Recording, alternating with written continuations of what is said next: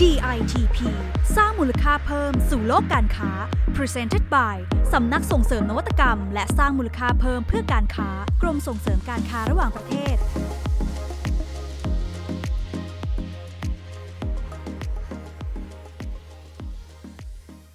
ผู้หญิงยอมคู่กับความงาม ไปเจาะลึกว่าสินค้าอะไรที่สาวจีนนิยมมากที่สุด และอยากเจาะตลาดความงามในเมืองจีนจะต้องทำอย่างไร ติดตามเรื่องราวน่าสนใจใน DITP สร้างมูลค่าเพิ่มสู่โลกการค้ากับดิฉันชนิตาสีดาเกตเครซอน นักวิชาการพาณิชย์ชำนาญการ และดิฉันพักกมลจิรวัฒนาเกษตร นักวิชาการพาณิชย์ปฏิบัติการ สวัสดีค่ะคุณพัก สวัสดีค่ะคุณแซมมี่ และสวัสดีคุณผู้ฟังทุกท่านนะคะค่ะคุณผู้ฟังคะ คุณทราบไหมคะว่า สาวจีนอายุระหว่าง 20-60 ปีเนี่ยมีจำนวนมากถึง 400 ล้านคน หรือคิดเป็นร้อยละ 28.57 ของประชากรทั้งหมดค่ะ ซึ่งนับว่ามีศักยภาพในการบริโภคเป็นอย่างมากเลยนะคะ วันนี้ค่ะ เรา DITP จึงนำรายงานจากสำนักงงานส่งเสริมการค้าในต่างประเทศณเมืองชิงเตาเกี่ยวกับผลงานวิจัยแล้วก็สำรวจเจาะลึกพฤติกรรมของคนกลุ่มนี้มาเล่าให้ฟังกันค่ะ ขึ้นชื่อว่าผู้หญิงนะคะ คุณแซมมี่ค่ะไก่งามเพราะขนคนงามเพราะแต่งเนาะอืมไม่ว่าชาติไหน สิ่งที่สนใจอันดับหนึ่งคงหนีไม่พ้นเรื่องความงาม แต่ที่น่าสนใจยิ่งกว่านั้นเนี่ย คือสินค้าที่สาวจีนนิยมมากที่สุดในยุคนี้ คืออะไรอะคะ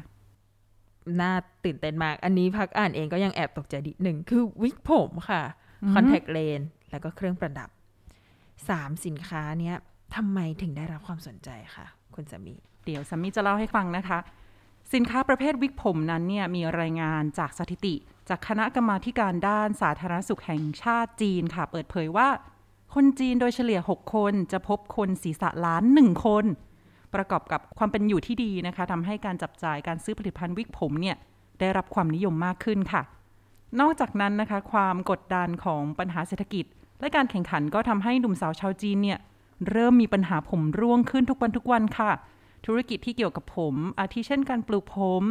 ยาบำรุงเส้นผม แล้วก็ป้องกันผมหลุดร่วงเนี่ยจึงมีโอกาสเติบโตตามไปด้วยค่ะ ซึ่งยอดขายวิกผมในปี 2019 นะคะ ก็สูงถึง 6,725 ล้านหยวน หรือประมาณ 3935 ล้านบาท นี่แค่ในแพลตฟอร์มเถาเป่าอย่างเดียวนะคะ ที่มียอดขายสูงถึง 1,700 ล้านหยวนต่อปี หรือประมาณ 7,820 ล้านบาทเลยทีเดียวค่ะ สูงมากๆเยอะมากนะคะ ตัวเลขนี้ค่ะ ทีนี้เรามาดูที่สินค้าประเภทที่ 2 สินค้าประเภท Contact Lens ค่ะ บริษัท Morgan Stanley บริษัทที่ให้ปรึกษาทางการเงิน เปิดเผยงานวิจัยว่าจีนมีประชากรที่ต้องการแก้ไขด้านสายตามากที่สุดในโลก ถึงอย่างนั้นแล้วเนี่ย ตลาด Contact Lens สำหรับผู้มีปัญหาด้านสายตาในแพลตฟอร์มออนไลน์ ก็ยังมีอัตราการขยายตัวไม่สูงเท่าตลาด Contact Lens 4 ค่ะค่ะ เพราะว่านี่คือเครื่องประดับที่หนุ่มสาว หนุ่มสาวนะคะ ไม่ใช่แค่สาวอืมๆเห็นตรงกันว่าขาดไม่ได้ไปเสียแล้ว คุณผู้ฟังทราบไหมคะว่ายอดขายคอนแทคเลนส์บนแพลตฟอร์มเถาเป่า แค่แพลตฟอร์มเถาเป่า แพลตฟอร์มเดียวเนี่ย มีมูลค่าสูงถึง 3,900 ล้านหยวน หรือประมาณ 17,940 ล้านบาทเลยทีเดียวโอ้โหโดยกลุ่มผู้บริโภคหลักเกิดระหว่างปี 2533 ถึง 2542 หรือช่วงอายุประมาณ 20-30 ปีค่ะ ทีนี้เรามาดูสินค้าประเภทเครื่องประดับกันบ้างนะคะ ข้อมูลจากบริษัทไอ้เหมยจือซุนนะคะ ซึ่งเป็นบริษัทที่ปรึกษาด้านวิเคราะห์ข้อมูลและการตลาดของจีน เขาคาดการณ์มูลค่าตลาดเครื่องประดับจิวเวลรี่ของจีนในปี 2020 น่าจะมีมากถึง 784,300 ล้านหยวนเลยทีเดียวค่ะ หรือประมาณ 3.61 ล้านล้านบาท โดยผู้บริโภคกลุ่มหลักนั่นก็คือกลุ่ม Gen Z นั่นเองค่ะ อย่างไรแล้วนะคะทั้งช่องทางที่ผู้บริโภคนิยมซื้อจิวเวลรี่มากที่สุดก็ยังคงเป็นช่องทางออฟไลน์นะคะ แต่ในหลายปีที่ผ่านมาก็มีการพัฒนาสื่อโซเชียลมีเดียที่รวมการใช้ KOL หรือว่า Key Opinion Leader เนี่ยสร้างยอดขายทั้งช่องออนไลน์ ขยายตัวเพิ่มขึ้น อย่างมีนัยสำคัญเลยค่ะ ซึ่งถือเป็นโอกาสของผู้ประกอบการของไทยเรานะคะที่จะขยายตลาดมายังประเทศจีนได้ด้วยค่ะคุณพัก ทีนี้เนี่ยเราจะสร้างมูลค่าเพิ่มให้กับสินค้า 3 ประเภทนี้ได้อย่างไรสำนักงานส่งเสริมการค้าในต่างประเทศนะเมืองชิงเต่ามีคำแนะนำมาฝากค่ะค่ะโดยสำหรับสินค้าประเภทวิกผมนั้น ผู้ประกอบการไทยอาจจะสร้างมูลค่าเพิ่มให้กับผลิตภัณฑ์วิกผม รวมทั้งผลิตภัณฑ์ป้องกันผมร่วงด้วยการพัฒนาผลิตภัณฑ์จากวัตถุดิบธรรมชาติ เพราะผู้บริโภคชาวจีนมีแนวโน้มที่จะเลือกใช้ผลิตภัณฑ์ ที่ไม่มีสารเคมีและไม่ส่งผลเสียต่อร่างกายค่ะ ค่ะ และสำหรับ Contact Lens นะคะ สถิติของ Alcon Inc. บริษัทจากสุวิทยา และอุปกรณ์ทางการแพทย์ที่ใหญ่ที่สุดในโลก เปิดเผยว่าจีนเป็นตลาดที่สำคัญที่ใหญ่ที่สุดของโลก ด้วยมูลค่าตลาดในปี 2019 ที่ 10,000 ล้านหยวน จะมีมูลค่าสูงถึง 50,000 ล้านหยวน หรือประมาณ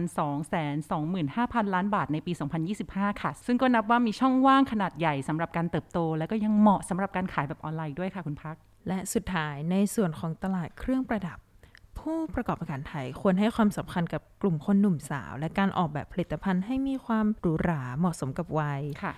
แล้วก็อาจจะร่วมกับ KOL ชื่อดังของจีน ในการประชาสัมพันธ์แบรนด์ไทยให้เป็นที่รู้จักเออเหมือนจะมีโครงการชื่ออะไรนะคะ คุณซัมมี่ Over the Great Wall อะไรอย่างนี้หรือเปล่าอืมเอ้ยคุ้นๆต้องติดตามใช่ไหมคะ ใช่ ถูกต้อง